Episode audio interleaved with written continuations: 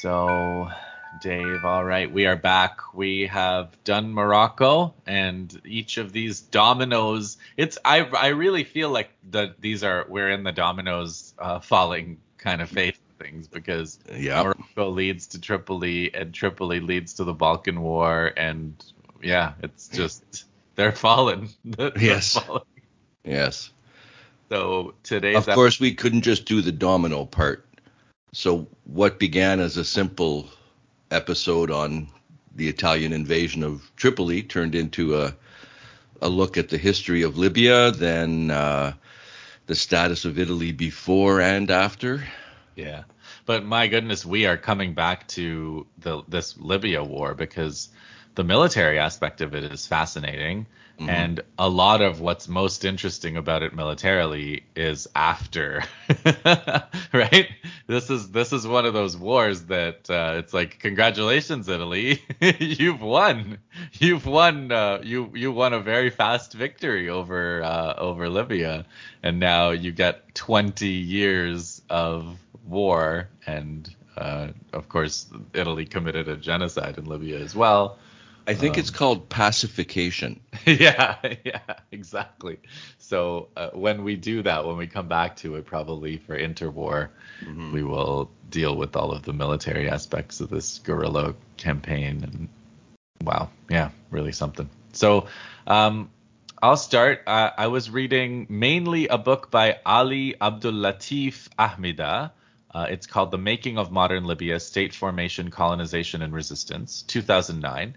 Uh, I looked up Ali Abdul Latif Ahmida. He's a Libyan American prof uh, based in Maine, the University of New England in Maine, I think.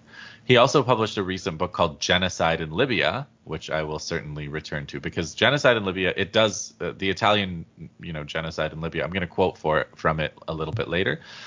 Um, you know, it has all the genocide things, concentration camps and you know, mass executions and massacres and everything. And and Ahmida's point is that it's um, you know, it's not as well known as it should be, and he wants it to be better known. He's got all the receipts. I also looked at a book called Italo-Turkish Diplomacy and the War over Libya, and you know when when the book title has a has a date range, Dave. so the date range of this book is uh, 1911 to 1912. Oh, so it's like a day by day. it's a day by day Oh dear. book. So I, I, I, needless to say, uh, I read some parts of it faster than others. and, uh, and You know, though that that serves a that serves a purpose. Like, Twofold. So obviously, uh, Childs is probably the preeminent scholar of Italo-Turkish diplomacy absolutely, uh, from 1911 to 1912. absolutely. But if you're going to write something on on a larger scale, you might want to re- read that and make sure that you know the theory that you're proposing is actually true. Yes, that's true. That's true. That's a good. Uh, that's a good way of thinking. I about it. mean, it's not going to be a bestseller, but it it serves a purpose. Yeah, exactly. Podcasters everywhere will uh, will want to consult it. Yeah, it's also one of those books. You know, one of those books where the guy's like, you know, this theory was never. Uh, this theory was just a theory until, of course, the Italians opened their archives, which you know finally happened in 1980 something and that's when Ah. I went in there you know so Yeah. it's, a, it's Yeah. a lot of that it's a lot of that you know we've been historians have been wondering about this since uh you know until we until we had access of the to the Ottoman documents uh which happened only in this you know year Yeah, So yeah. it's that kind of thing it's like it's like for many decades, historians have been wondering exactly what the thought process was in this one one Italian diplomat's mind when he, Yeah. and now we finally have the answer. So yeah, that's Timothy Childs, Italo-Turkish diplomacy and the war over Libya. And then uh, the other one is, you know those, you know those books. I, you have a couple of them. I've seen them uh, in your in your place. Yeah, it's uh, it's called Armies of the Italian Turkish War, Italian Turkish War. It's by Gabriel Esposito and it's an Osprey. It's like 50 pages, lots of kind of pictures, paintings, panels of of what kinds of equipment the guys had and Right. how they looked, and yeah. So there's this kind of it's just it's just like it's like a sports it's like reading a sports report like these are the armies this is what they had this is their equipment this is where they fought these are the battles Right. very um and not doesn't really take a stand on it or anything No, right? no. It's just again these are the these are the basics that you if you if you want to take a stand you probably want to want to read these and and see what happened anyway um, so Ahmida. So Ahmed is talking about pre 1911. He starts with pre 19. It's called the making of modern Libya. So he starts with pre 1911 society, and his two themes are regionalism and pastoralism. So tribal alliances competing with each other and contesting the central state in Tripoli. And he identifies three, I guess, uh, centers of gravity. One region is Cyrenaica, hmm one is uh, the Fezzan or Fezan, and then there's Tripol- Tripoli or Tripolitania. So Cyrenaica is kind of ruled by a tribal grouping called the Sanusis. The Fezan from 1550 to 1812 is ruled by the Aulad Muhammad, which in Arabic means the sons of Muhammad or the children of Muhammad. So the children of the Prophet or the sons of the Prophet Muhammad. Um, these are both kind of autonomous from Tripoli. Tripoli is ruled from 1711 to 1835 by the Karamanli. I guess that's a kind of a dynasty or a ruling tribe or family grouping. And then from 1835 to 1911, it's the Ottomans, uh, the Ottoman states. And and in all of these cases, it's like the the Karamanli state is basically confined to the coastal towns. It's hard to hard to get state authority going in a desert uh, e- ecology like uh, Libya uh, is mostly. And and they each have different regions that they are part of. So Cyrenaica is linked closer to western Egypt. The Fezzan is closer to the Lake Chad region. Um, geographically speaking, mostly arid desert without big rivers. So unlike Egypt, which has the Nile, right? It's all about the Nile in Egypt. Uh, Libya doesn't have one of those so much. The north coast of Libya has a Mediterranean climate, but there's uh, mostly uh, fairly scant rainfall. The average rainfall in Fezan is like 10 millimeters a year. the greenest, greenest uh, area of Cyrenaica is 500 to 600 mill- millimeters per year. For reference, uh, Toronto is about 830 millimeters a year, and Costa Rica is about 3,000 millimeters a year. So Okay. 10 millimeters gets you a desert, and if you want to go the tropical rainforest, you're going to need about 3,000. So mostly it's herding, um, herding cat, cam, cattle, a little bit of cattle. Uh, there's some cereal cultivation in the rainy season, but the main activity is kind of going back and forth on camel caravans, trading. Lots of nomads uh, herding animals so Tripoli city and Misurata were the biggest cities uh, in the 19th century. They had 12,000 inhabitants each. Those were the biggest. The other major towns like Benghazi, etc., had 5,000. The whole regency, the whole Ottoman regency, had 1.5 million. Uh, Tripoli, Tripolitania, the area around Tripoli, had 570,000. 126,000 of whom were nomads. So it's a big proportion of the population that's nomad, 86,000 semi nomad. There's also an interesting colonialist historiography, uh, which is about some. There's a story that there was this group of Arabs called the Hilali who invaded the Maghreb in the medieval times, and they were like the Mongols of the Maghreb, and the, therefore the land was basically only saved by European colonialism. Apparently, the source for this is Ibn Khaldun, the 14th century Arab historian, but he, uh, Ahmida, argues that it's a selective reading of Ibn Khaldun. um, and he argues that it was like the, the eco climatic conditions were changing in that part of the world since long before the Hilali uh, invasion. Um, and uh, even at least maybe even since before the Roman period, the Romans um, also were the ones who introduced the camel, which was a kind of a big deal for Libyan history. Yeah.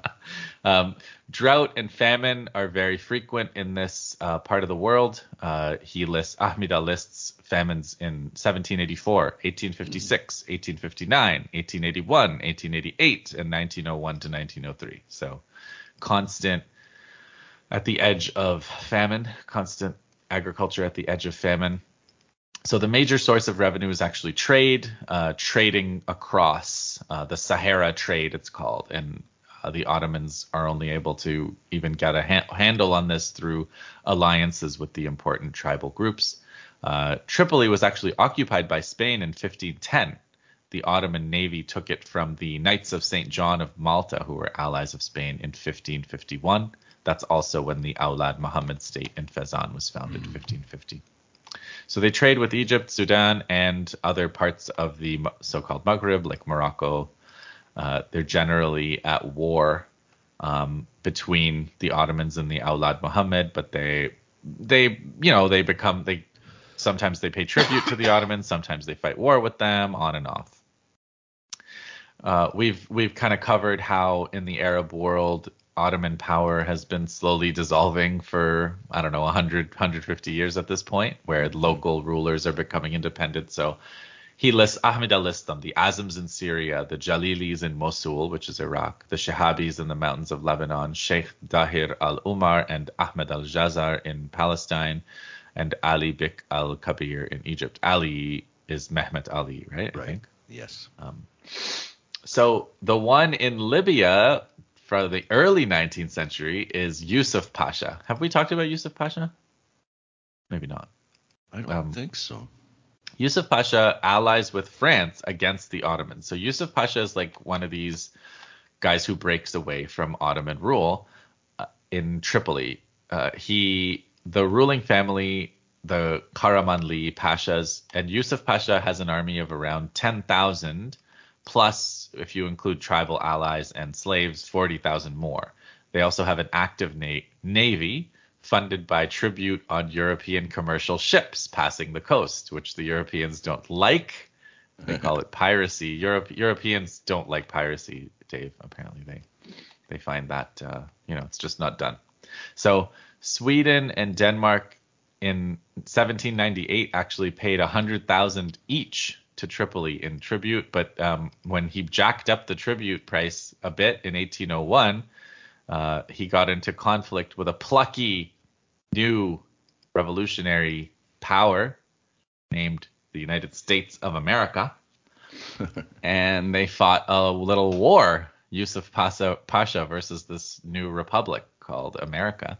Uh, it was called the First Barbary War. They fought oh, from 1801 to 1805 and uh, they eventually uh, Yusuf Pasha had to come to terms and stop most of the piracy against American ships. Uh, in 1815, the Europeans banned piracy as part of their Treaty of Vienna, which we covered extensively uh, in our Napoleon, Haiti, and French revolutions uh, uh, segment a couple of years back. You could go back and listen to that. Uh, so, and Yusuf was not a modernizer, so he didn't try to build a modern state or change the tax base or develop modern weapon, uh, you know, modern army. Uh, he just kind of was holding on to power. Uh, he racked up a French debt of 500,000 by 1830. Remember, Whoa. France yeah, France took over Algeria over exactly this issue. So they mm-hmm. blockaded Yusuf Pasha in 1830 1830. The British blockaded him in 1832.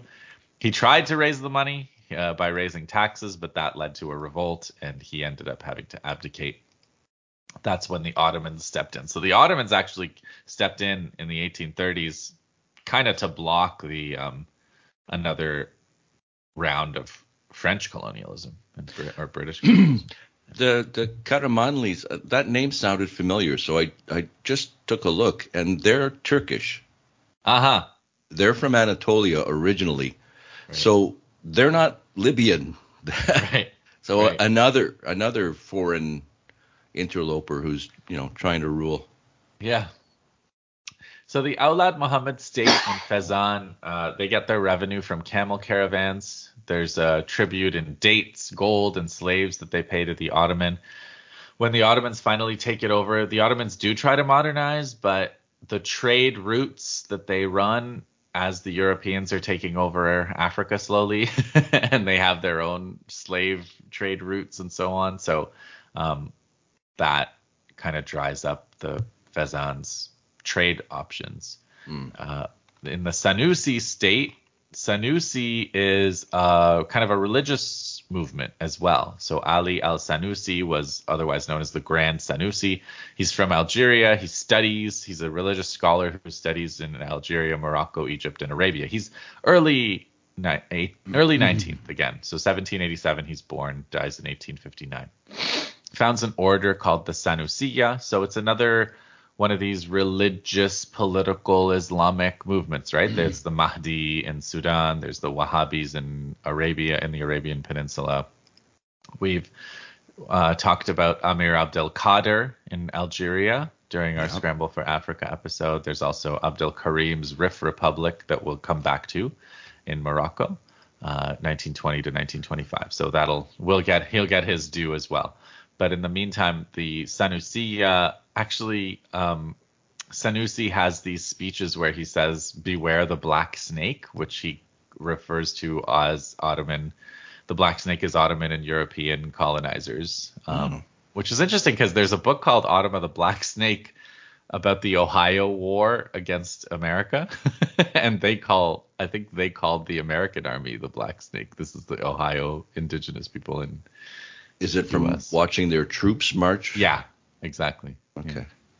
Yeah. Um, when Italy invaded the Sanusi, but when Italy invaded, like you're going to tell us about how Italy invaded in 1911, they fought uh, together. So the Sanusi and the Ottomans fought um, against Italy in 1911 together.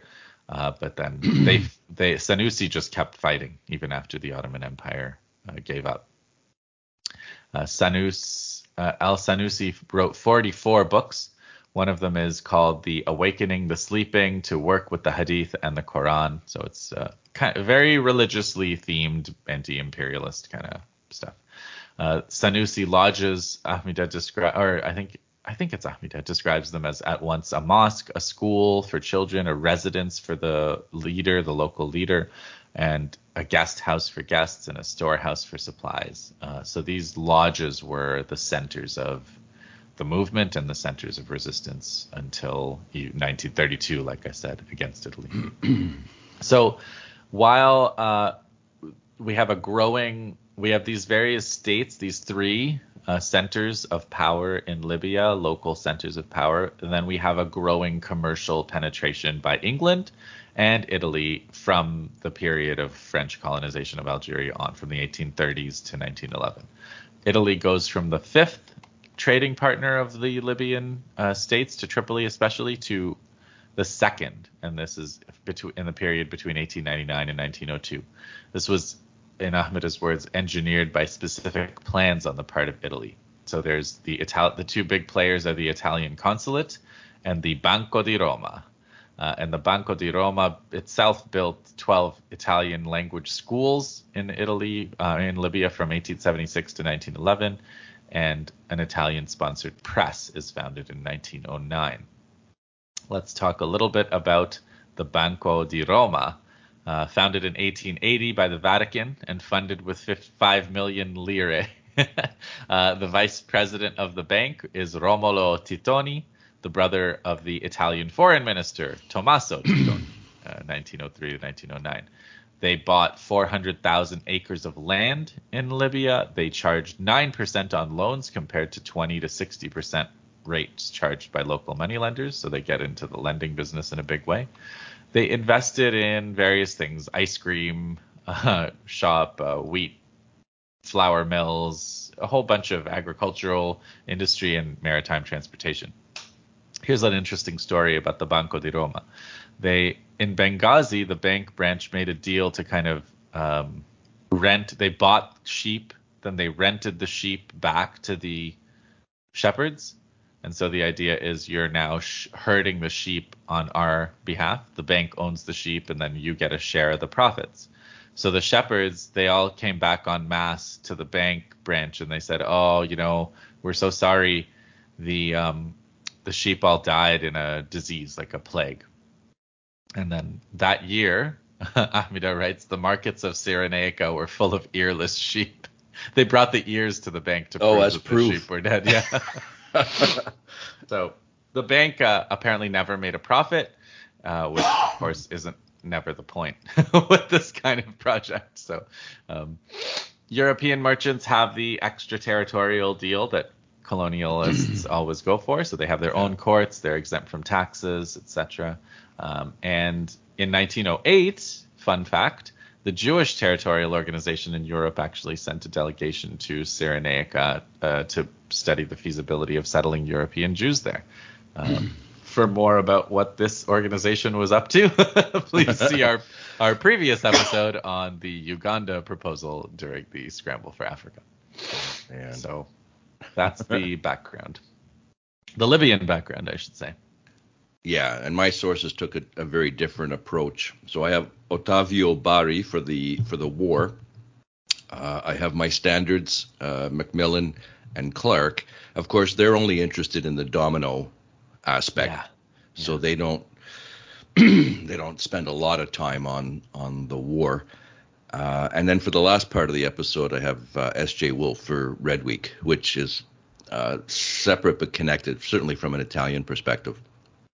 So we never did an episode on Italy when we started the series. We did France and Britain, Germany, Austria, and Russia. Uh, we didn't do one for Italy because we kind of fell into the same position as most of the contemporary uh, observers who didn't take Italy seriously. Uh, they were virtually ignored at international conferences or, or in a crisis, uh, of which there have been many and there are more coming. So Italy was a great power only by courtesy and not in reality. Population was 35 million, which is, I guess, substantial compared to Austria Hungary's 50. But the Italian population was declining due to emigration. Uh, 873,000 left in 1913 alone. The railways were underdeveloped. The country was more agricultural and less industrial than all of the other major powers. They had the lowest military spending, and they had deep, deep social divisions uh, north and south, workers and employers, and church and state. There were only 3 million voters, and most of these were in northern and central Italy. In the south, the overwhelming mass of the population consisted of landless peasants. Illiteracy ran as high as 90%. Wait, Dave, why why is it a property qualification or a literacy qualification that excludes most of the voters? Uh, property or income? Okay. Yeah. Cool. All Yeah, right. So the introduction of parliamentary democracy, uh, all it did was confirm the power of the southern landlords because they controlled the votes. So there were rotten boroughs all over the south. Uh, anybody could become prime minister if they were willing to engage in enough corruption and intimidation. Party lines and political platforms didn't really matter because it was personal cliques who were, you know, bargaining for the price of their support. You know, I can deliver uh, eight deputies, or I can deliver uh, six deputies, uh, and it's very reminiscent of Britain in in the 18th and 19th centuries. So the Italian system was known as trasformismo, transformism. Uh, basically, the liberals and the conservatives took turns in power and and juggled their alliances and coalitions to make sure that they had enough uh, seats to retain a majority. And that means that Parliament was more concerned about its inner workings than they were with economic and social conditions, which were changing rapidly. Uh, heavy industry was developing in northern Italy, but there was a tariff war with France. This was deliberate, a reprisal for the French seizing Tunisia in 1881. And it hurt Italy. It closed off the main market for southern Italy's exports, uh, mainly citrus fruits. And then combine that with a worldwide slump in agricultural prices, and the peasants were plunged into misery. And the Southern question kept coming up. So we covered this uh, in the episode on the unification of Italy.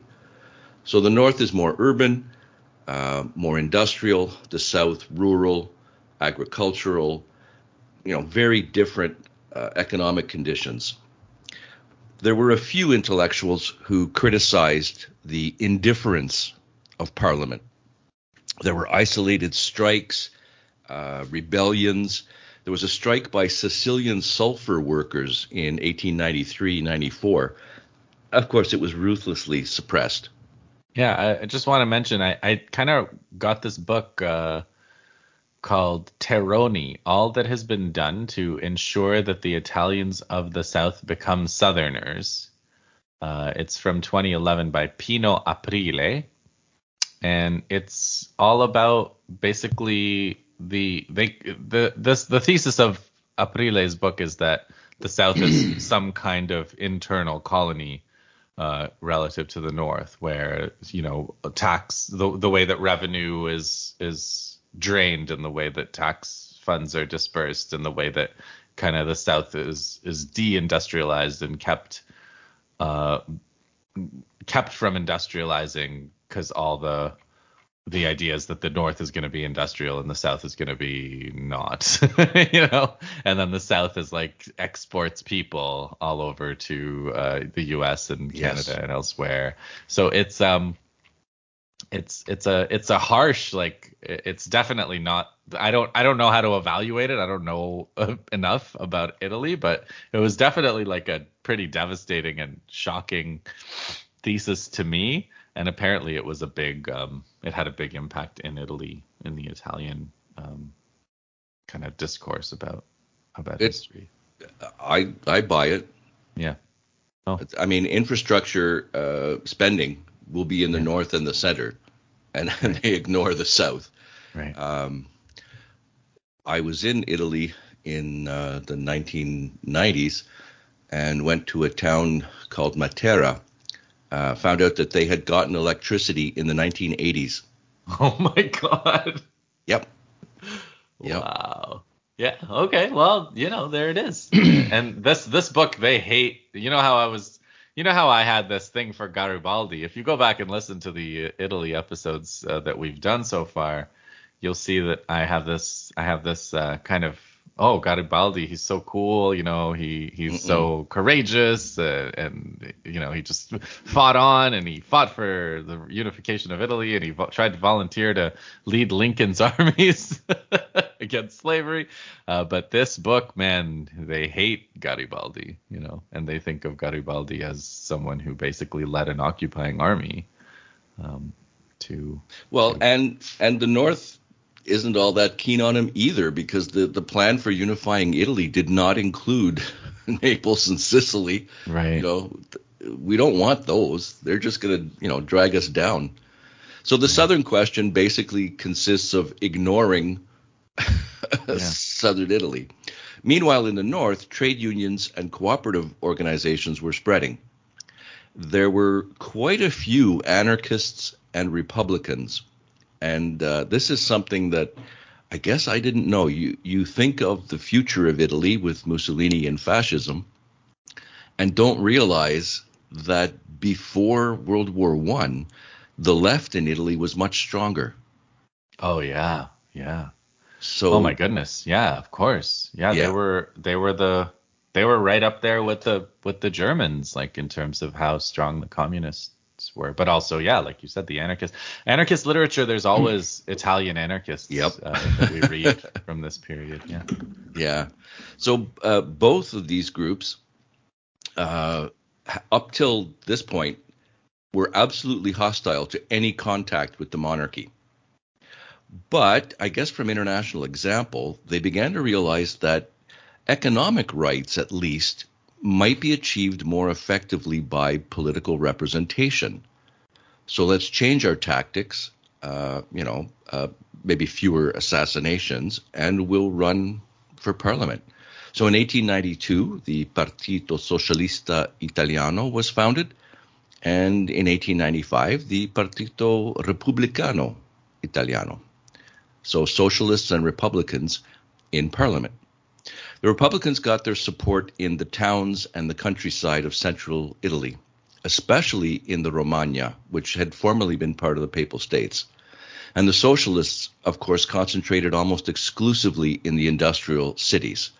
And that meant that they did exactly the same as the you know the liberals and the conservatives. They ignored the South too, and they abandoned the peasants to the landlords. There was no uh, linking between northern workers and southern peasants. So wow. that was a major error. It, it meant that you had no truly national movement. Well, this is another piece of evidence for the notion that the South was kind of an internal colony, right? Because yep. this is exactly how socialists behave towards the col- European socialists behave towards colonial populations. It's just like, well, we, we're going to keep exploiting them, obviously, but um, I think it was more ignoring them. Yeah, yeah, yeah. It's not. Even we can't reach radar. them because they're illiterate.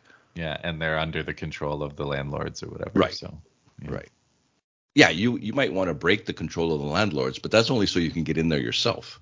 Yeah. Uh, we covered the 1896 Italian invasion of Abyssinia, which ended in. How'd that work out for you? yeah.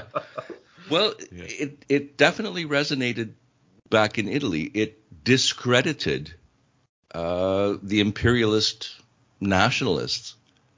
As I say, the left was stronger than the nationalist right and and that you know disaster and shameful defeat uh, only made it worse. Uh, 1898, though, was a significant year. The workers of Milan began to demonstrate. Uh, it's the usual stuff, right? Low wages, poor working conditions, and so on. Uh, but the demonstrations were significant enough that the authorities panicked and declared a state of siege.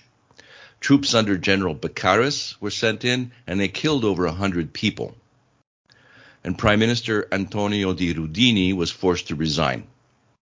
His successor, General Pelloux, I always love it when the Prime Minister is a general, uh, he attempted to introduce laws restricting the freedom of association, freedom of the press, and the right to strike. So this was directly counter to the Constitution and many saw it, probably correctly, as the prelude to an authoritarian coup. So the socialists and the Republicans were joined by the rest of the left and even the liberals, who were generally, you know, center right, occasionally leaning center left, but they all got together to oppose the measures. And they used obstructionist measures in parliament so procedural stuff and filibustering and you know the the usual. And Pelloux got impatient, so he tried to pass his laws by decree. And fortunately, the courts ruled these decrees illegal. And Pelloux was uh, subsequently defeated in the election of 1900. But nobody forgot 1898. The workers remembered that, you know, the army had been used against them but the conservatives came to believe that the liberals and the left would do this again, that they would ally with the extreme parties, the anarchists and the Republicans, against them. And uh, Wolf, in particular, says this belief came into play in the 1920s when conservatives were prepared to abandon parliament for fascist rule. It was because of this memories of 1898.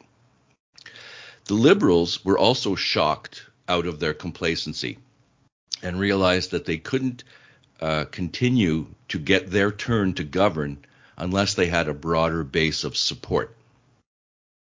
So the key figure of the period is Giovanni Giolitti.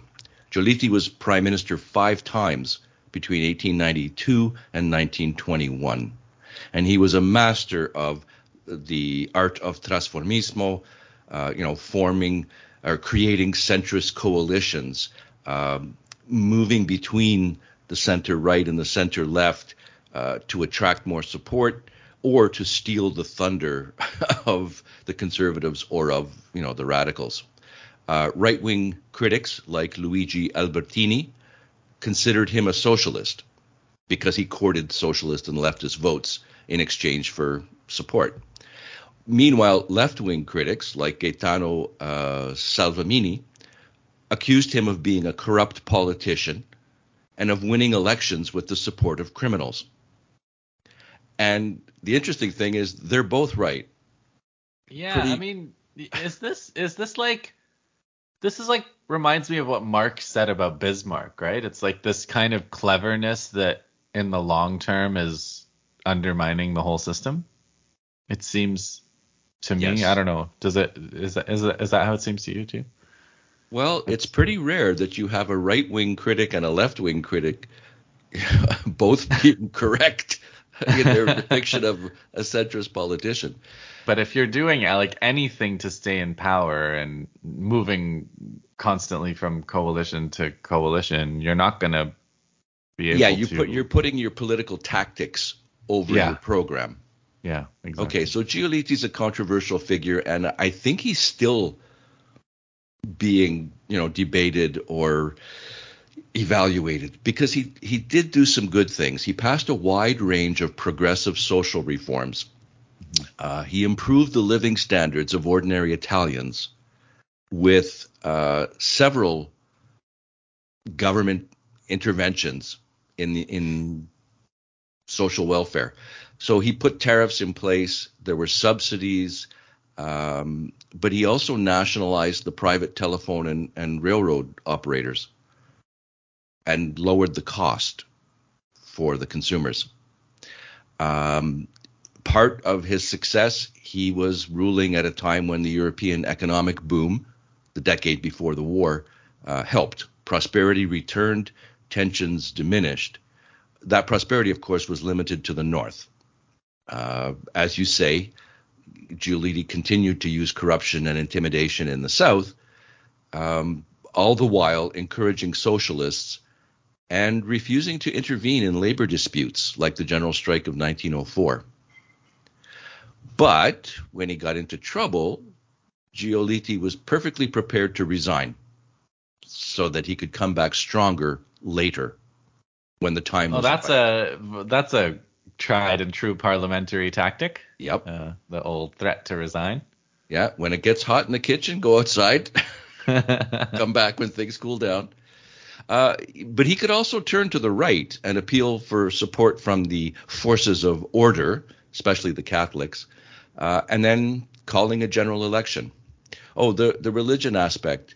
Uh, the Pope is still in the Vatican and refuses to recognize the Italian government, the king and the parliament, because they stole his land. So if you are a true Catholic and support the Pope, then you don't like the Italian government either. So it's an interesting situation, uh, not resolved until Mussolini. But we'll get to that. Uh, by 1910, uh, Giolitti was doing well his tactics were successful. Uh, there were general strikes called by the uh, the maximalists. These are the extreme socialists. 1904, 6, 7, and 11, and uh, they failed because I guess enough of the workers had some faith that you know Giolitti's liberals could deliver. And by 1910, many thought that his his system could be permanent. Uh, conservatives couldn't you know, wean away enough support from the center. Uh, Catholics seem to be reconciling themselves to secular rule, and socialists, you know, they had to admit that concrete social reforms had been achieved. And uh, yet, three years later, uh, Giolitti's whole system collapsed. Uh, there, there was continued opposition to him. Many, many, many people uh, criticized and complained about political corruption. Uh, socialist and later anti-fascist uh, Gaetano Salvemini wrote a ferocious pamphlet. He personified Giolitti as the minister of the underworld. And Giolitti was also being attacked from the right. The small but loud nationalist movement uh, criticized him for being pedestrian and materialist. His government was, you know, not reaching for the heights. They demanded a greater imperialist role for Italy. Uh, glory, right? The Republicans actually expelled members of their own party who seemed to be in danger of being seduced by Giolitti. And then there were the Maximus, maximalist socialists, the most extreme, uh, urged on by a young demagogue named Benito Mussolini, who wrote for the uh, socialist newspaper magazine uh, Avanti Forward. And the Maximalists seized control of the Socialist Congress in 1912 at Reggio Emilia, and they expelled the reformist leaders. Oh, can I pause? Yep. Um, Reggio Emilia, if you're like, uh, if you have small children or if you're in education, Reggio Emilia is like the name of a type of pedagogy for um, kindergarten, basically. So like Oh. you can run your kindergarten according to the Reggio Emilia principles, which is like very calm and you have different stations and um, a little bit like Montessori, but um, so there's all Okay. these. There's so anyway, that's interesting to see that. that. Mussolini Mussolini got his start there. But Mussolini was not Mussolini when he was doing this, right? No, Like, he was a is- fiery yeah, socialist. This is not Mussoliniism. This is just uh, socialism by a guy who happens to later become invent fascism. So Yeah, very yeah. Yeah. Uh, even within the trade union movement, there was a split. So the uh, the CGL, Confederazione Gen- Generale del Lavoro, so the General Confederation of Workers, uh, there was a breakaway by the USI, the Unione Sindacale Italiano, uh, and they had about 200,000 members, including the uh, independent and extreme uh, railwaymen's union. So you really had like three labor movements because the rail, railwaymen wouldn't, you know, take orders from anybody. So Giolitti, uh, he, he's got criticism from the left and the right, and he's got to maneuver between them. And he thought that he he too thought that he could perpetuate his control, and the means was going to be two very spectacular measures. One would be the extension of universal suffrage, and the other would be the invasion of Tripoli. ah. So universal Wow. suffrage for the left, and then that would allow them, or hopefully, you know, make them tolerate my imperialist adventure, and you know, then reverse it for the right, you know, you'll tolerate universal suffrage because I'm giving you the invasion of Tripoli.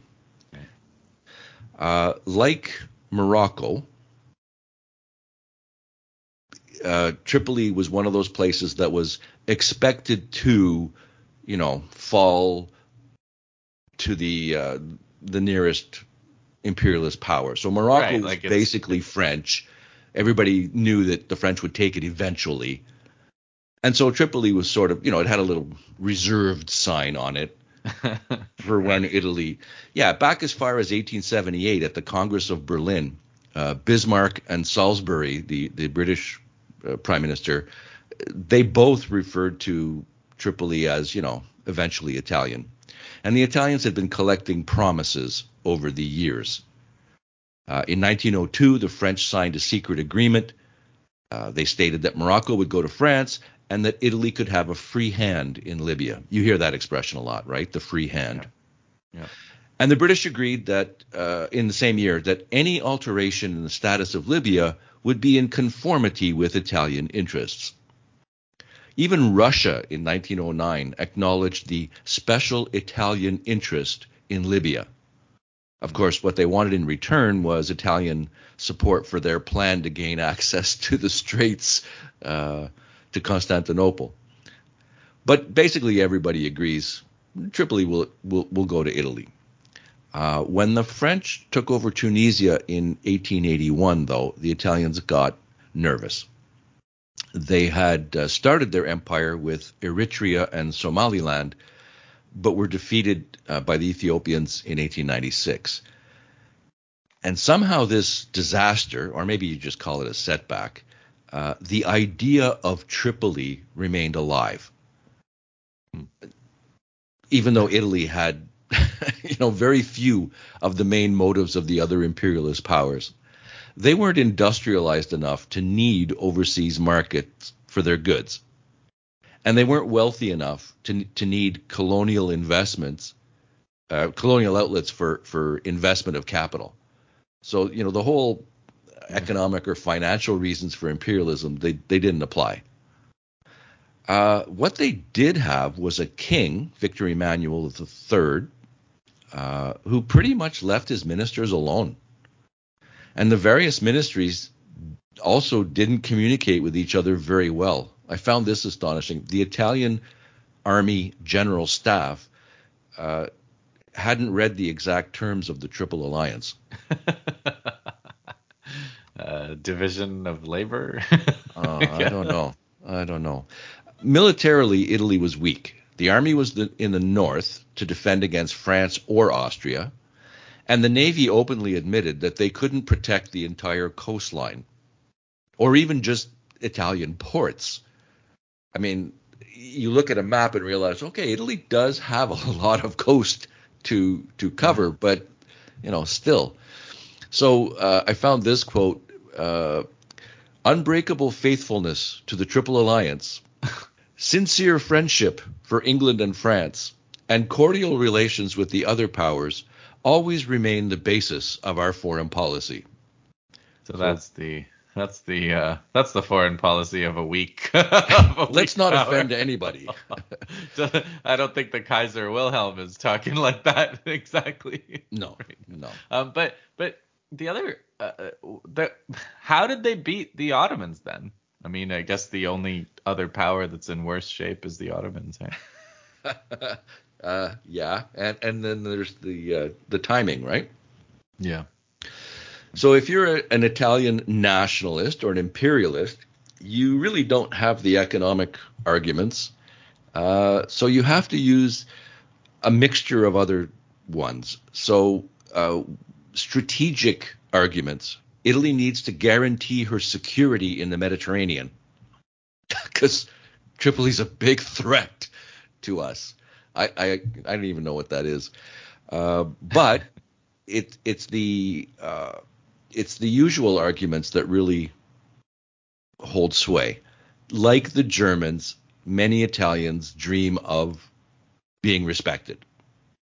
And then you have the social Darwinists who ignore the verdict of Adowa uh, and say that okay, the French are decadent, uh, the Austrians are soft, and we Italians were tough. So by social Darwinist logic, you know, and we, presumably they're looking back to ancient Rome or something to to be. Uh, yeah, fairly often, fairly often, and some, uh, including Antonio Labriola, uh, find a way to use an economic argument. So we have a large surplus of agricultural population, especially in the South, and these people are emigrating. Why not give them a nearby colony to go to? A place where they can acquire land, uh, still enjoy Italian culture. And the astonishing thing is, Labriola, uh, born in 1861, was a Marxist theoretician and philosopher. Oh. Yeah. he never joined a party, but he had a lot of influence on Benedetto Croce, the founder of the Liberal Party, and Antonio Gramsci and Amadeo Bordiga. If you don't know those names, they were the leaders of the Italian Communist Party. And you will know those names. You will know Gramsci. Gramsci's an interesting one for me, Dave, because Gramsci is um, everything I've ever read by Gramsci, which is essays, and he's someone who's quoted a lot, mm-hmm. and I've really liked it. But then it's impossible to get into because most of his life he was in prison, and everything that he's written is called Prison Notebooks, Prison Notebooks Volume One, Prison Notebooks Volume Two, all the way to I don't know how many. So you can't ever find anything.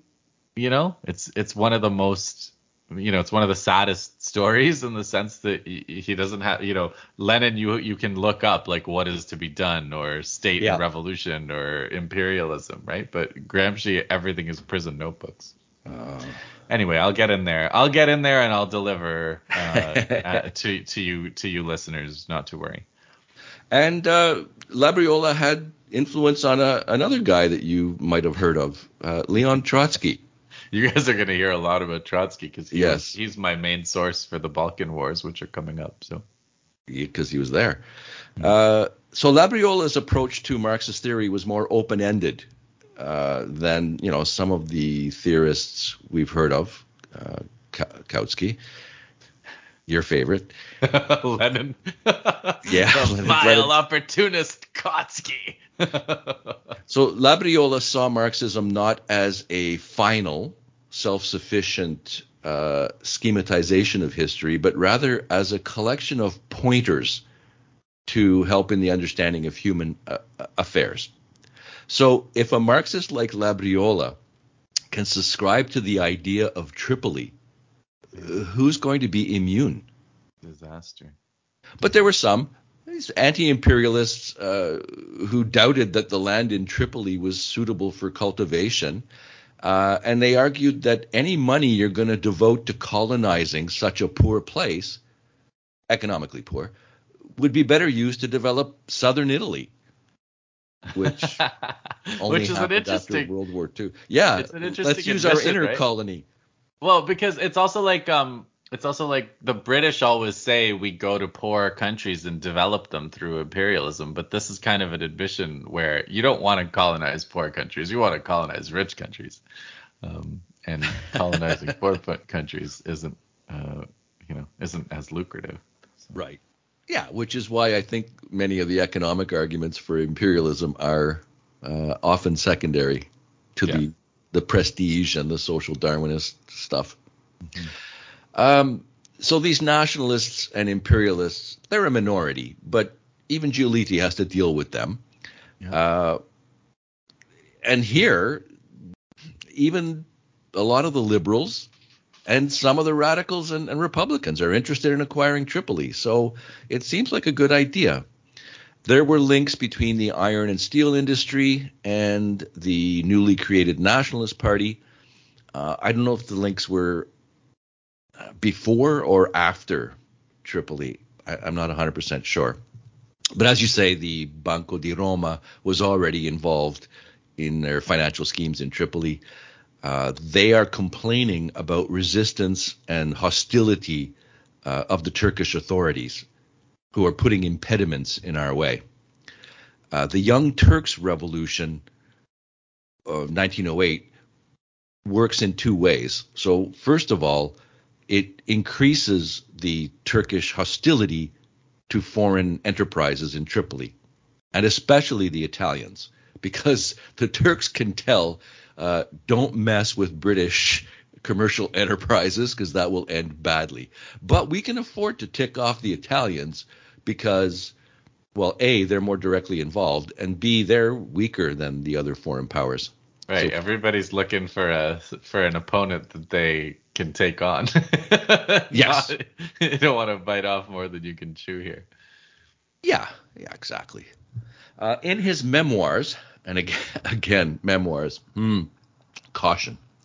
Giolitti said that the decisive factor when it came to timing the Italian invasion was the Agadir crisis.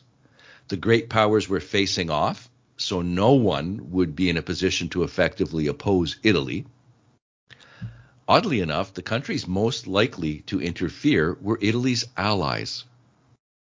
Germany, uh, particularly, was becoming friendlier with the Turks, and Austria Hungary did not want to see Turkey fall apart because of the chaos it might cause in the Balkans.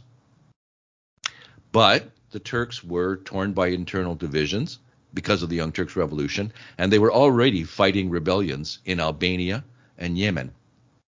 So the Turks are distracted and weak. All the other Europeans are busy.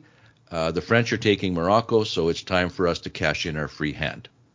And Giolitti, of course, had the domestic reasons that I mentioned. So he had pledged to introduce uh, wider male suffrage. He did in 1912, uh, and believed that the conservatives and nationalists would be more likely to accept it if his bill was accompanied by vigorous international and colonial policy. And then this works in reverse, right? The liberals and the left will be more likely to uh, resign themselves to a foreign adventure as long as they're getting this important democratic reform.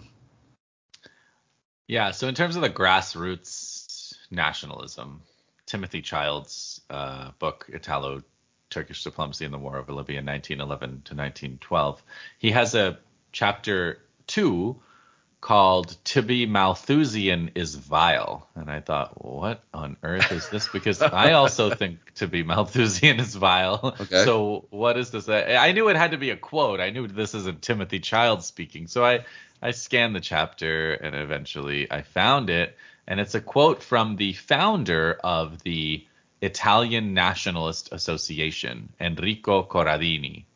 And Enrico Corradini uh, uh, he's he goes to Tripoli, and the first Congress of the Italian Nationalist Association is December 1910. So this is a grassroots uh, imperialism that's coming up, that's bubbling up at a, exactly this time. And he he thinks the Italian South is overpopulated. Again, overpopulation being in the service of a kind of reactionary argument. So he says listen, he goes to Tripoli for two months. He comes back and he writes a piece where he says it is necessary because of the southern over, overpopulation. It is necessary either to conquer colonies or to emigrate or to become Malthusians. So in his mind, Malthusian is trying to limit the number of births. And he says, but to become Malthusian is vile, to immigrate is servile, and only the conquest of colonies is worthy of a free and noble people. So that's uh, the kind of sentiment that Giolitti is working with. And then the nationalists like this, they don't want the Italians to go. Uh, Italians are leaving, right, by the hundreds of thousands, even by the million. Uh, at this time, the end of the 19th century, all most all of them are going to the U.S. Some are going to the Canada and Northern Europe, but they want these nationalists want them to go to an Italian colony in Africa where they can become a settler colonial population that's like you know like France and Algeria. Their their model is France and Algeria. Their model is um, you know the British, of course, everywhere. The Germans are doing it right now at this time in um, Namibia, right? In, yeah. in, East Africa, West Africa. So so the Italians want a want a piece of this, and they, and it's not like just the state. It's it's these kind of grassroots uh, groups. I don't know how grassroots it is, but it's you know definitely so, nationalist, the press, the associations. Yeah. So reverse economic arguments. Yeah, exactly, exactly. Whereas the government continued to maintain that the main reason for occupying Tripoli was in fact economic. We have to overcome the obstacles faced by Italian commerce and industry in Libya. but it's pretty it's pretty clear that it's the Moroccan crisis, the second Moroccan crisis that that prompted them to move. And and Giolitti has another thought too.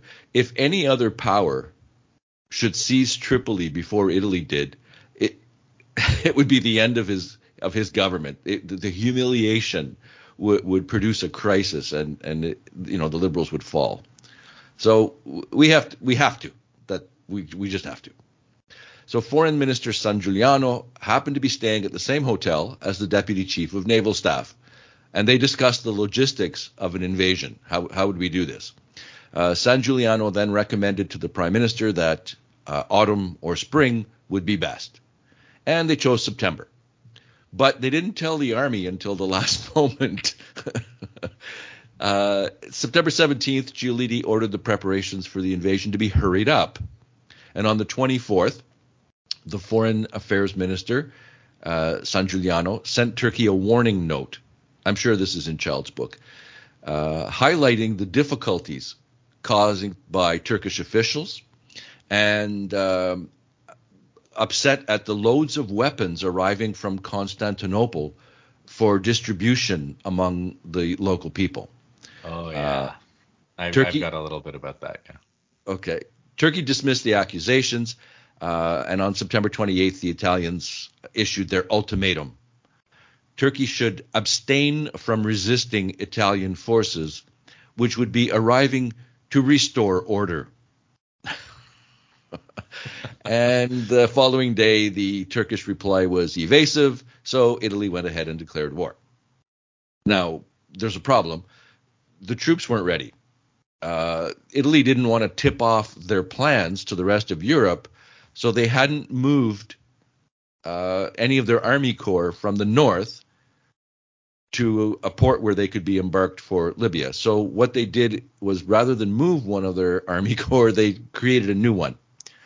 Uh, so that meant the Navy had to start the fighting on their own. This is the weirdest invasion I've ever heard of, right? yeah. Declare war and then start planning how you're going to. Oh, man. Uh, so the Navy bombarded uh, forts in Tripoli and landed 1,700 sailors uh, to occupy the town. And then they had to wait until October 11 for the army soldiers to arrive. Uh, they did eventually 34,000 soldiers, uh, eight infantry regiments, and two crack Bersaglieri regiments. One contingent landed at Tripoli, two others landed at Derna in Cyrenaica, and at Benghazi. And the, the Navy, meanwhile, had also occupied uh, Tobruk. So using the um, the book uh, by uh, the Osprey book by Gabriele Esposito, the according to that book, the Turks at this point have uh, 8,000. They have a garrison of 8,000 on paper, which is not necessarily effective uh, military power, but they have 8,000 compared to the Italians who are sending 34,000 in this initial invasion. And they all of their ships, navy wise, are completely obsolete. So the garrison, wisely, I guess, retreats immediately. They retreat inland uh, and allow the Italians to occupy Tripoli on October 5th. Um, so here's the interesting story of these rifles. Um, one, so there were, it's true. So the Italians were worried about uh, a shipment of rifles to Libya just before their invasion plan. And just to quote Timothy Childs here, it cannot have been entirely coincidental that the Ottoman government on the 21st of September dispatched 20,000 Mauser rifles to Tripoli on the steamer Dima, along with 2 million cartridges the vessel arrived at Tripoli on 25th of September, despite the rather ineffectual efforts of the Italian Navy to prevent its arrival, and succeeded in unloading its cargo. From the Ottoman point of view, the Dern's cargo, the Dima's cargo, sorry, was too little too late. But from the Italian point of view, the fact that it arrived at all was most unfortunate, for it guaranteed that instead of being opposed only by the weak Ottoman garrison in Libya, Italy would now also have to deal with armed Arab tribesmen, a complication that was to prove extremely vexatious and whose ramifications were to extend far beyond the formal conclusion of the Italo Turkish War in October 1912. So, like I was saying, the this is a very short invasion and it gets the Italians uh, the resolution that they like but then that leads to 20 years of uh, war for them. Uh, the, the Senussi, vexatious, I like that. Vexatious, yeah, extremely vexatious. Um, the Senussi irregulars were very motivated, very good at guerrilla tactics, and the the resistance forces total are around 20,000 uh, for over this period. So, and their young Turks uh, send a, a number of officers who are trained in modern warfare to uh, to to basically become the instructors, advisors for these Senussi uh, irregulars. Um, the Italians have moved into most all of the major towns by the 19th of October. It's just that the towns are not all that important is part of the problem. Well, they're important for claiming that you that you've yeah. won, right? You have to yeah. you have to announce we captured this place yeah, that that's the easy part. Uh, to penetrate inland while still occupying the coastal cities, that's going to be a little tougher. Uh, General Caneva was not very energetic, and he failed to find an effective policy for dealing with the local population. Uh, Bari says that Italy was not only an ineffective military power, but also an inexperienced colonial power. Uh, the Turks, up until now, had mostly been hated as oppressors by the Arab population. Yeah. Uh, now they just changed oppressors and yeah. continued. So they organized guerrilla war. Uh, the Italians, in their plan, really failed to consider the Arab leaders. Uh, they didn't study any history of the Ottoman occupation, which maybe they should have. Uh, and Barry says, in short, the the Italians failed to bribe Arab leaders with gifts, with opportunities, or with honors. They they might have been able to win them over, you know. Right. Well, yeah. It, I mean, like if you contrast the different colonial approaches, right? You have the British, eh, who are always trying to bribe, buy off, pension off the relevant leaders.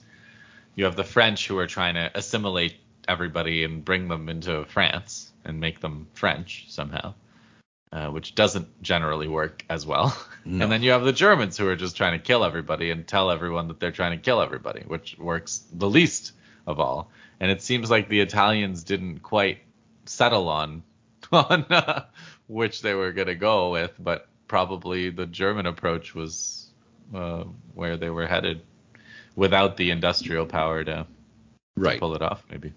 Right. I, I agree with you. I think that they were using their social Darwinist brain yeah. and uh, thinking we'll, we'll just impose our will without the means yeah. to do it. Meanwhile, Italian officers and soldiers in Tripoli itself were being assassinated in alarming numbers. Uh, on October 23rd, Italian soldiers were ambushed at the oasis of Shara Shat. The Bersaglieri launched a counterattack but fell into a trap. They were attacked from behind, and in eight hours of fighting, the Italians lost 500 men. Yeah, so that's a major attack uh, by the Ottomans there. That's probably the biggest setback uh, that Italy has uh, in this war of conquest. Um, the Italians managed to rally and get their position back, um, and then they committed a gigantic massacre in revenge uh, for this. And then Italy also in that process, uh, after that setback at Shara Shat, uh, they send another 55,000 troops. So this is becoming big. It's becoming expensive, and uh, and it's happening pretty fast. So in November 1st, uh, Italy does the first, the world's first aerial bombing. Dave, congratulations to Italy on that one. Um, Ain Zara Oasis south of Tripoli and Italy occupies this oasis on December 4th and destroys the camp. Um, there are some other uh, major attacks by the Ottomans that are repulsed successfully by the Italians on January 28th and March 13th. Uh, the Italian warships start kind of ge- the Italians kind of generalize the war against the Ottomans. So they're trying mm-hmm. to get a surrender. So they destroy the telegraph cables connecting the Imbros and Lemnos islands to Turkey in April. They occupy the Dodecanese islands on May 5th. So they're really trying to widen the war so the Ottomans will give them Libya. So in July on July 12th, uh, they begin a peace process in Switzerland and Lausanne. Uh, Italy keeps kind of attacking other Ottoman targets, and eventually the Ottomans signed the Treaty of Lausanne uh, October 18th, 1912. So again, congratulations um, to Italy for that. Uh, now you get to fight a war in uh, Libya for the next 20 years. And October, but also on October 18th, as I know we're going to get into a little bit more, uh, the Balkan League of Greece, Serbia, Montenegro, and Bulgaria declare war on the Ottoman Empire, starting the First Balkan War. So it's just this is the real domino. The dominoes fall uh, yeah. one at a time. But the Italians were encouraged by this. You know, now the uh, the Turks are in trouble. Be- before that, all of the uh, vexations that they were yes. experiencing in, in Libya were encouraging the anti-imperialists back in Italy who are now criticizing, you know, the invasion and the war and its handling and all of that stuff. But the the Turks are also encouraged. They're, you know, not convinced that the game is lost. Maybe they can involve the great powers. Maybe they can have a conference uh, and and maybe peace can be restored. And if that happens, maybe the status quo Uh, right, because if they can hold on, if they can prove to Italy that they can't hold Libya, uh, and and if they can keep their Arab tribal force burning, then Right. maybe the Italians would have to back off, right? Yeah. So to prevent that, Giolitti announced the annexation of Tripoli on November 5th. So he's trying to present the rest of Europe with a fait accompli. Uh, his opponents argued this is only going to uh, stiffen Turkish resistance. You're going to make it impossible for them to to give in or to surrender. And for the Turks, this this war is actually kind of cheap. It's mainly locally organized guerrilla warfare. We supply some some rifles and ammunition, and away they go. Yeah. Uh, public opinion in Europe was fairly unanimous. The German Reichstag called the invasion an act of piracy. And, and this is Italy's ally. the uh, international press reported the increasingly brutal methods being used to put down the widespread resistance. The uh, Socialist International, the Second International, condemned Italy. But in all of this, there's very little sympathy for the Turks or for the people in Libya because they're widely considered, um, well, to use the, the contemporary terms, uh, backwards, brutal, and desperately in need of civilization. So, Yeah. so oh, let me just say about the military analysis because Childs uh, has an interesting. He quotes somebody named Romano. I don't know whether Romano. I think Romano was writing at the time. I think Romano's some kind of journalist.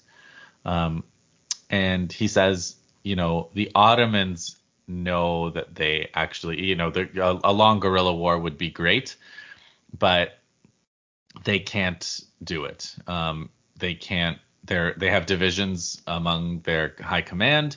Uh, officers and men are they're unable to pay them regularly. They don't have enough supplies and reinforcements. They don't have good camp hygiene or medical uh, care, and also the Arab tribes are also exhausted. So here's what Romano says at the time. I, I gather Romano's some kind of Italian imperialist journalist, but I'll have to try to figure that out after the fact. Romano writes, and quoted by Childs, the Bedouin community was not adapted to sustain a long and tenacious struggle. War was a natural moment of their economic existence, but that's a war of raids. To wage a long war for a distant victory was almost inconceivable. After some months, they began to feel the call of other activities, the harvest, the pasture, and even more indispensable moments of their existence. So hmm. that's kind of like what it looks like on their side. and and they would have been mostly unaware, I think, of the uh, the movement of the great powers Exactly. behind the scenes. Uh, nobody wants to intervene to stop Italy. In fact, they're highly critical of the Italians. On the other hand, eh, you know, colonization is good for the colonized people, so you know this will be better. The Italians will be better than the Turks. Uh, there's also the, diplom- the diplomatic angle. So Macmillan says that both alliances, the the Triple Alliance and the Entente, uh, they both feared to drive Italy to the other side, which is interesting because isn't Italy already on one side? It, it's pretty clear that Britain and France know Italy's not fully committed Yeah. to the Triple Alliance. But if we make a big stink over Tripoli, that might drive them, you know, to really Yeah. support Germany and Austria. Meanwhile, Germany and Austria don't want to be too critical because Italy might, you know, leave the Triple Alliance and and make nice with the Entente. Uh, British Foreign Minister Grey had a conversation with the Italian ambassador, and Grey expressed the hope that Italy would so conduct affairs that the consequences might be as little far reaching and embarrassing as possible. Isn't that nice? Is, isn't that a general principle? does Yeah. anyone want does anyone want far-reaching and embarrassing consequences? Yeah, but I mean, you can tell exactly what he means, right? Like, Yeah. not not too many massacres, if if at all possible. Uh, the ambassador asked what Britain would do, and Grey replied that he was speaking from the point of view of non-intervention. So there you go, green light from Britain. There was trouble with France, though. Uh, over the span of a few days, an Italian destroyer stopped and searched three French ships carrying Turkish armaments and troops. So that's interesting. Uh, government, that had been through the Agadir crisis, had already fallen. French governments, right? They have a shelf life of six months to a year. The new French leader was Raymond Poincaré, uh, who we will see again. He's uh, more of a hardliner uh, and not so conciliatory. Uh, Giolitti decided uh, to be nice, uh, and he released the French ships. And the case ended up in the Hague Tribunal, which ruled that Italy was allowed to search the ships, but not to detain them, which is a very odd judgment. you can stop us, you can search us, but then you have to let us go. Interesting. Uh, meanwhile, Italy's ally, Austria Hungary, was making plans to attack her. uh, Conrad von Hötzendorf, who you know generally votes for war seven days a week, uh, thought that the moment was right. You know, while the Italians are occupied in Tripoli, we could attack them. Uh, Germany, though, was actually helpful to Italy. They asked the other powers to allow Italy to extend hostilities into the Aegean and even the Dardanelles, and that's a pretty sensitive area. Even Russia agreed to that, and that's what the Italian Navy did in 1912. As you say, they're trying to force the Turks to give in and concede. And since they can't do it in Libya, they'll do it elsewhere. So they blockaded the Turkish coast of the Red Sea. They sank Turkish ships at Beirut, and they bombarded Turkish forts in the Dardanelles. They also occupied 13 islands, most of them in the Aegean, and the island of Rhodes, pretty significant uh, place. Uh, now they can interrupt maritime communications between Constantinople and Tripoli, but that wasn't enough to end the war. Turkey at this point has basically written off Tripolitania and Cyrenaica. Uh, they don't think they're going to get them back, but they're not prepared to accept Italian sovereignty over them. As you say, in, in July of 1912, they agreed to open negotiations, started in Switzerland. But after months of talks, the whole situation changed with the Balkan War. So Turkey realizes they have their hands full with that, and that means they're going to give in. They're going to cede Libya. Signed the treaty October 15th. And this weird little uh, paragraph in the treaty gave Italy the right to occupy the islands that they held until Turkish officials and soldiers had finally left Tripoli. It's like some kind of guarantee, right? In fact, the Italians simply prolonged their occupation, uh, kept the islands, and then World War One began.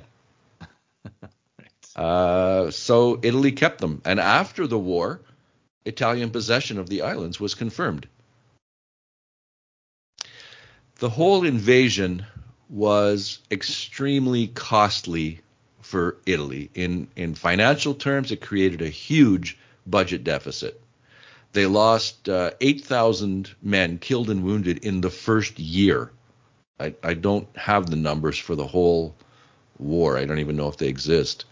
Yeah, there are really low numbers for Libyans. Uh, by Esposito, he says 14,000 Libyans killed in combat and 10,000 more in basically massacres, reprisals, etc. The financial cost to Italy 1.3 billion lira, which is four times what they thought it would cost, and it's said to have set back domestic development by 10 years. Um, in October 1912, the Italian army controlled basically seven coastal enclaves the largest one was extending maximum 15 kilometers inland. But Timothy Childs est- has an estimate from an Italian. He says the Italian Lobello estimates in estimated in 1925 that Cyrenaica had lost between 1911 and 1914 180,000 out of 300,000 inhabitants from all causes. So that's like in the realm of two thirds of the population, which is what a lot of estimates are for the whole kind of deep depopulation and genocide, but over the entire 20 plus years. Yeah, it depends on what you know what dates you choose as to, to yeah. bracket your your estimate. So Barry says that uh, resistance continued into the 1920s, and Mussolini effectively ended it by killing 50,000 Libyans. Yeah, and that's so, probably an underestimation.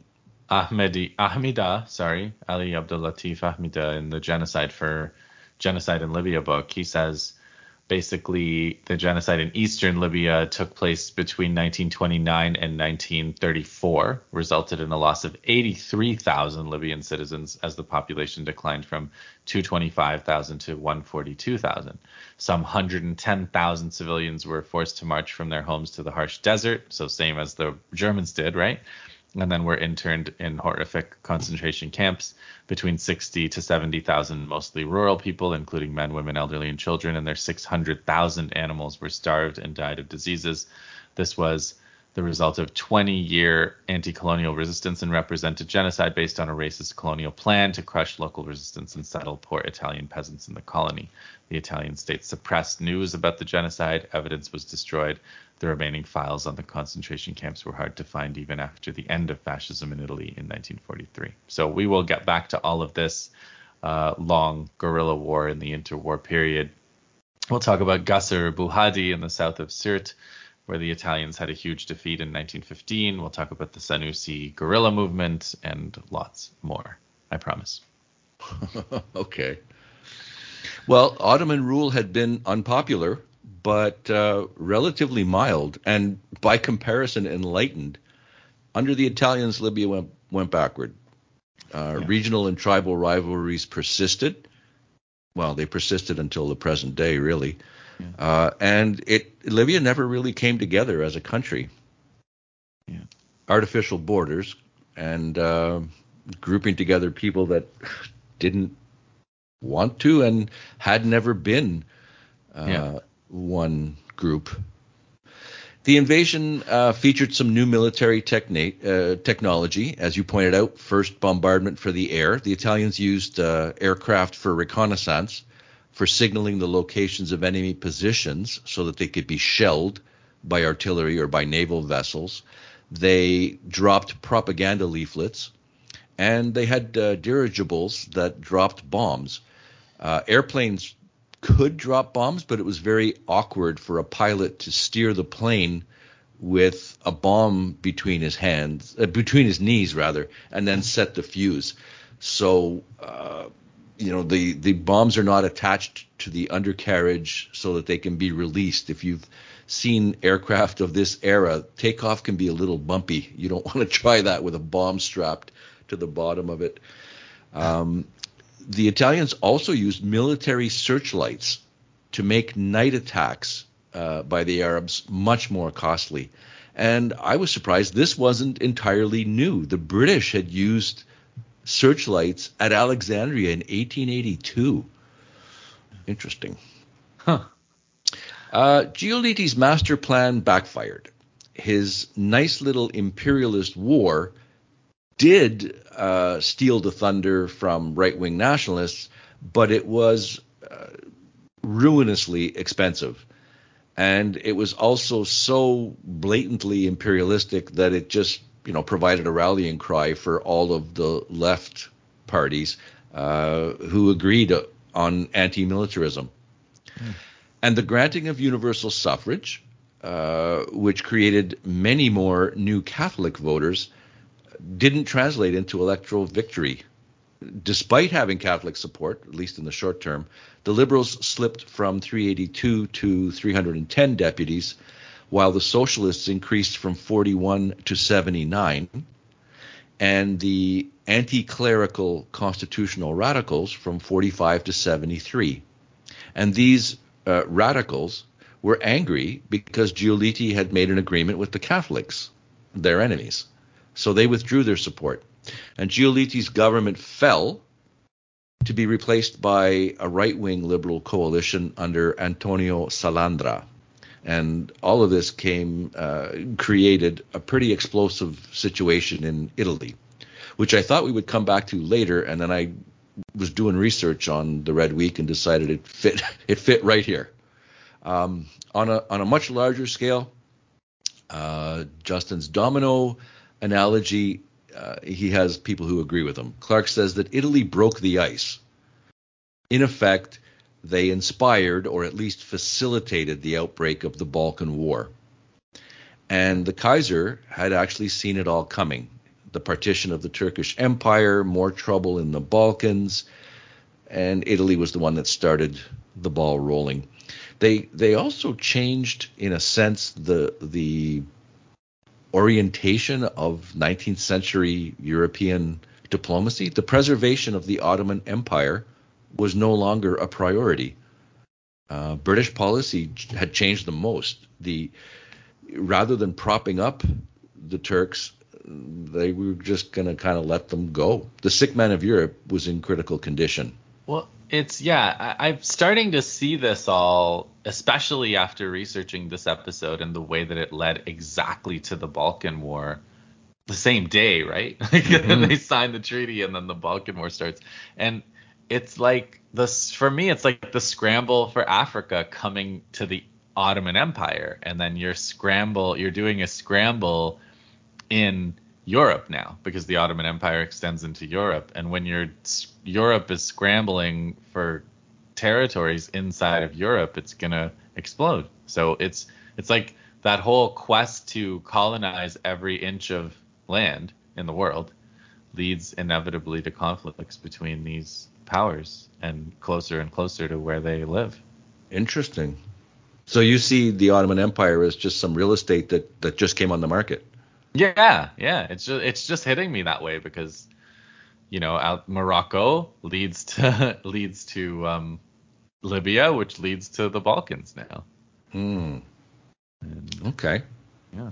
Well, back to Italy. Uh, the new prime minister, Salandra, after Giolitti's fall, uh, Salandra had been a minister in General Pelloux's authoritarian reactionary government in 1898, which means that everybody on the left knows who he is. and the right wing, uh, especially the imperialists, their their appetite for colonial expansion hasn't been sated. On the contrary, they're hungry for more. Uh, and on the left, this anti-militarist uh, theme united the revolutionary groups who had been pretty much split since 1898. You also have a few uh, important figures who, who came back to Italy. Veteran anarchist leader Enrico Malatesta oh, came that's back. a big one. Yeah, he is a big name. Yeah, uh, came back in 1913, and so did the revolutionary syndicalist Alceste de Ambris. The uh, USI, this is the syndicalist union, believed that a general strike could overthrow the state. Uh, Mussolini wrote in Avanti Italian socialism has no commune behind it. He's referring to the French. Or 13 years of exceptional laws, as the Germans experienced. It needs to live a heroic and historical day. It needs to clash as a block against the bourgeois bloc. So here you can see the future fascist yeah, just a, a little, bit, bit, right? It's a little bit passionate for a scientific socialist who's supposed to be analyzing the class contradictions and, you know. Yeah. Heroism, history, yeah. and act. Yeah. Right? Which is a later fascist slogan. Yeah. You know, just exactly. don't don't think, act. Uh, in January of 1913, police killed seven demonstrators at Rocca Gorga, uh, a very, very important little, well, little, not a little incident, I suppose, but you know, in the grand scheme of massacres of strikers and demonstrators, it doesn't seem that huge, but it was. The leaders of the CGL and the PSI, these are the two uh, union movements, uh, they got together and they agreed that if more deaths like these occurred, that they would launch a general strike. So socialists met and agreed on a plan of action. This struck me as unusual. Of course, there was still some ambiguity. Uh, nobody asked how long the strike would last. would it be for a limited period, indefinite? You know, wh- which will it be? In early 1914, there was uh, another crisis looming, a dispute between the railwaymen and the government. And some thought that this might lead to a general strike. But at the last moment, the union gave gave way. Uh, what was uh, there was also uh, another thing going on agitations on behalf of two men who had been called up for military service. One was an anarchist and one was a syndicalist. Now, I, me- I mention these, I know it sounds very small. I mention these because Malatesta was involved. So, Enrico Malatesta, the anarchist leader, had been hoping that these things w- would blow up, that they would, uh, you know, somehow become more and, and maybe yeah. galvanize uh, the masses. but but they didn't. Um, but he found an opportunity so the first Sunday in June was a celebration of the first statutes of 1848. So 1848 was the, the revolutionary year when uh, Italy tried yeah. to uh, unite for the first time. And you had a, a short, very short-lived republic in Rome, and I guess it, it's it's legend and uh, you know, revered by Italian nationalists as, you know, this is when we got our start. Uh, but the celebrations uh, now feature military parades, anathema to anti militarists, of course.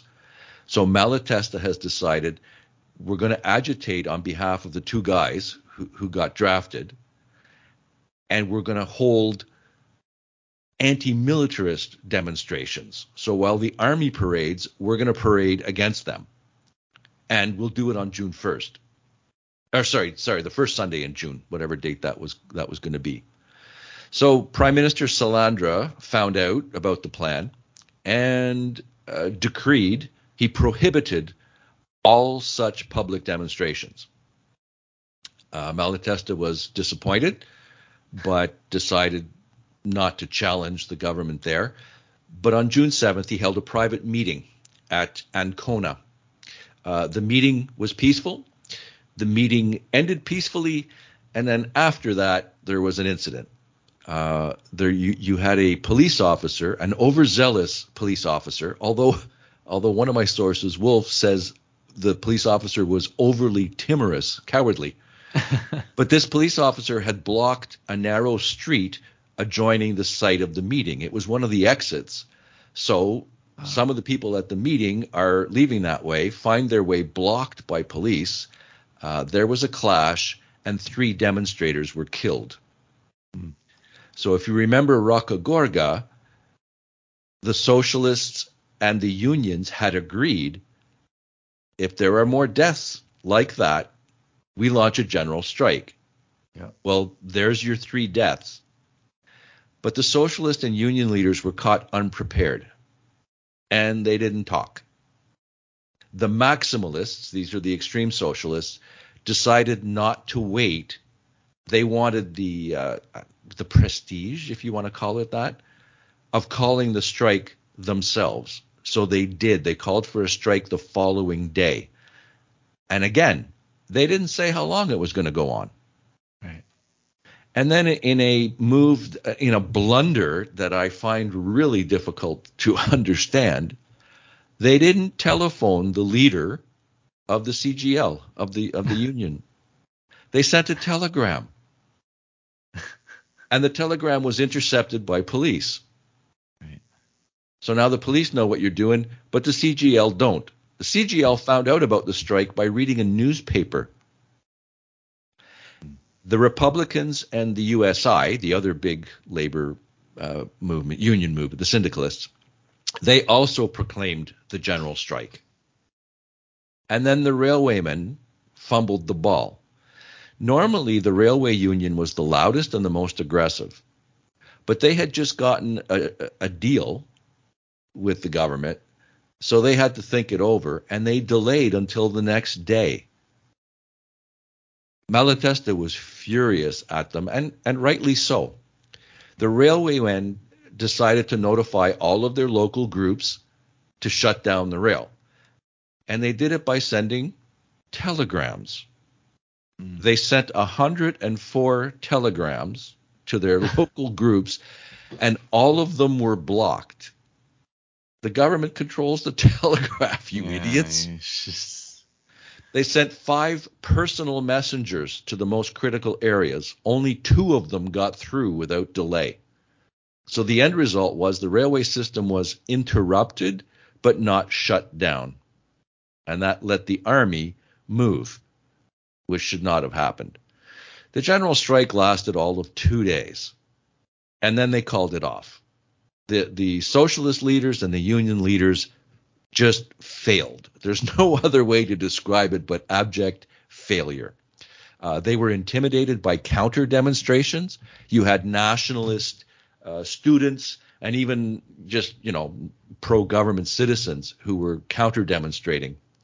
Uh, even Malatesta had to admit uh, unarmed workers couldn't face soldiers. He said, "Your mistake has been not to get ready. So today you must stay calm. This I advise you to avoid new killings." The Right, strike but isn't he? Shouldn't they have gotten them ready? Sorry. yeah, anarchists getting organized. Isn't that your isn't that your job though as an organizer to actually get ready though? Uh, Yeah, but he's kind of the voice or the inspiration. He's not in a position of controlling the Right. unions or the Socialist Party. I mean, here he's advising them. That's his, that's my position. I'm I'm your advisor, and I'm saying, okay, you you failed. And who who appointed him the advisor? Self self appointed conscience of the revolution. all right. Okay. All right. Got it. Ah, there's no real competition for the post. Maybe Mussolini thinks differently, but so the strike was spotty. Uh, it was fairly successful in central Italy. There were limited demonstrations in Rome, uh, violent demonstrations in Florence, in uh, Bologna, and Parma and Terni, which pretty small place. Uh, there were mass demonstrations in Milan, and 30,000 workers in Turin went on strike. Torino. But in Genoa, only the docks and shipyards were affected. And in the whole province of Veneto, so the whole north, uh, northeast, I guess, only the city of Venice. Uh, in the south, the strike was limited to Naples, Palermo, and Bari. Uh, Salandra won a vote of confidence in Parliament by 254 to 112, and that's when the strike suddenly turned into a serious insurrection in Ravenna. Isn't that doesn't that happen a lot? It's over, but it's not. Yeah, yeah. I mean, it's um, yeah. It, it- you know, this is also the time. This is not. We're not that far from like the Russian Revolution of 1905. There are big things happening with workers and their unions and and strikes, right? I mean, Yeah, all, over the place, all over the place. So in Ravenna, on the Adriatic coast, uh, they called a meeting for the 10th, and the word spread, and some workers from outside the town and uh, a lot of the sharecroppers. This is central Italy, right? The most volatile area, part of the Romagna. Uh, about 18,000 workers and sharecroppers came in from the countryside by bicycle. So they cycled into town to be at the meeting. There were speakers there, a socialist, a republican, and an anarchist, and they fired people up. They they were definitely feisty and they got everybody going. So all of these cyclists returned to the countryside and spread the word that the revolution had begun, not only in Ravenna, but also in Milan, in Florence, and in Rome, which it hadn't, but that's what they thought. Uh, the roads and railways were completely blocked, and the telephone lines were cut, which left the army in an unusual position of not knowing what was going on and not being able to move. Uh, General Agliardi and six of his officers uh, encountered a peasant blockade and surrendered. They surrendered their swords to the peasants rather than risk bloodshed. I assume their own. Unfortunately, the news came into Ravenna that the revolution hadn't actually started anywhere else. So by the evening of the 12th, Republican deputies were traveling around the countryside, uh, unfortunately breaking the news that the strike was over. Right. So the leaders uh, are basically blamed for failing to take charge and failing to exploit the situation. Mm-hmm. But I found this from uh, maximalist socialist leader Serrati. He said, We could not, we should not have obeyed the amorphous mass of the non organized. Huh. What would Lenin have said? He, I mean, Lenin would say, "Our, you know, we should organize them." I mean, that's what that that's the whole that's the whole question, right? That that's the whole question of what is to be done. Like you need you need the newspapers and you need the unions and you need the party and you need the clandestine organization and everything. So yeah, maybe you should reach out to this amorphous mass of non-organized right. because they seem readier to go to yeah go further than you are. Mind you, uh, Serrati did make this point: stones against troops are not enough, and to preach revolution to unarmed people is assassination. Oh, I think Lenin would certainly agree with that. Okay. Um, so they, yeah, they, you know, this is this 19. Is what, sorry. I was just gonna say, like, when when we talked about the 1905 Russian Revolution, we talked about how both Trotsky and Stalin both kind of showed up at the end and made a speech where they were like, well, this uh, thing we've won is not good enough, but uh, we're standing down because we don't want to get massacred. So uh, stand down, everybody. And they kind of like some of them went to jail and some of them went underground and you know right. they returned to so it's not every you know it is it does take some kind of good analysis to know when you can't when it's not your your day. Yeah. But yeah. but uh, you gotta work you know beforehand so that when your day comes you're ready for it. And that's not what happened. Yeah. Uh, this was 1914 so world war one began and the revolutionary groups uh, unity uh, wasn't enough to keep Italy out of the war. Uh, Italy ended up joining in, in 1915. The socialists opposed the war. They called it bourgeois imperialist war, so they were against. The Republicans, though, split. Some of them saw the war as a fight for democratic principles. Yeah. Uh, all right, so you have Britain and France and now Italy fighting against the Austrian and German emperors. Okay, but aren't you on the same side as Russia? Right. And uh, exactly how democratic is is Britain's rule over India? or how democratic is Italy even? So yeah, um, some uh, radical syndicalists, including Mussolini, uh, thought that the war would be an opportunity to create a revolutionary situation. So he's more like Lenin in this regard. Yeah, exactly. This is exactly Lenin's position. So they're aligned uh, at this point in time. Gonna, Mussolini and Lenin. What an they're gonna they're gonna diverge. they're gonna diverge pretty dramatically in the next uh, decade or so.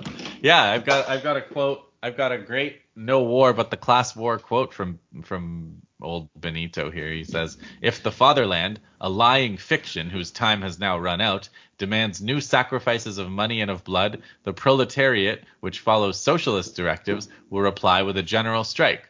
War among nations will then become class war. So, so there. Wow. Yeah. the fatherland is a lying fiction from Mussolini. wow. Mussolini proposing class war. Yeah. You, you, know, you could post that quotation and ask people to guess who said this. Guess who said this, right? Nobody would get it. No. Oh. So, so, next um, episode, I guess we'll follow the dominoes. We follow the dominoes. My goodness, yeah. The Balkan Wars have begun. Begun. The Balkan Wars have, I guess, to quote Yoda, to paraphrase Yoda. So, um, well, that was amazing. I thought. I mean, I, I, this researching this was pretty shocking, and I think when we come back to various elements of this, when we come back to the Italian socialists and communists, when we come back to the Libya war, and the long guerrilla war and the Arab world in general, I think is going to be a huge story that we follow in a lot of detail in between World War One and 2 mm-hmm. So, and and I think there's a lot that's going to be shocking to me when I read about it because mm-hmm. this was this was really shocking. I, I didn't really know about Italian colonialism. Uh, wow